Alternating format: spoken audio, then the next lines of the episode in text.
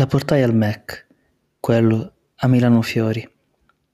La aspettavo all'ingresso, come si aspetta un miracolo.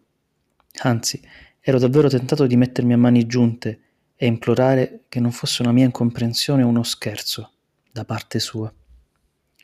Continuavo a tastarmi la tasca per contare i soldi effettivi in mio possesso, ma senza farlo apertamente.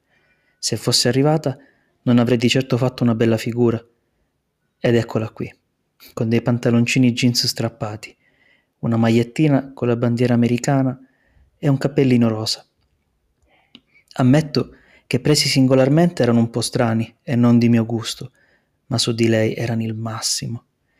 Gli ormoni di un quindicenne alto un metro meno dei suoi compagni impiegano poco a percorrere tutto il corpo. Almeno questa era la mia teoria, forte della mia ignoranza in biologia, medicina e relative materie. Ci mettemmo in fila e lasciai ordinare lei per prima, in modo che potesse avere tutto, e per il mio pasto mi sarei regolato di conseguenza. Non avevo fame in realtà. Passai le due ore più belle della mia vita a ridere e scherzare con lei, la più bella della scuola, della città, dell'universo. Mi rubava le patatine e io mimavo un morso al suo McChicken, che avrei dato volentieri, dato che mi si apriva lo stomaco piano piano. Ogni tanto diventava rossa, perché forse capiva il mio interesse. E questa cosa mi faceva impazzire, perché pensavo in realtà che fosse abituata.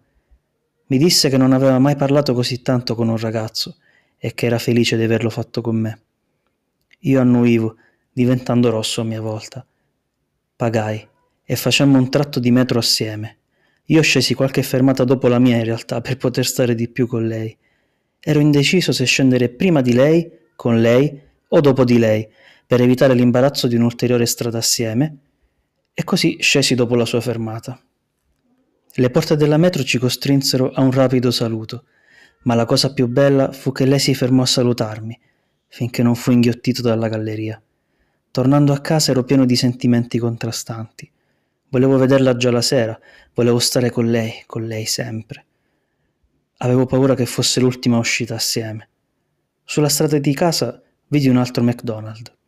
Entrai, ordinai un McChicken e rimasi a pensare a lei tutta la sera.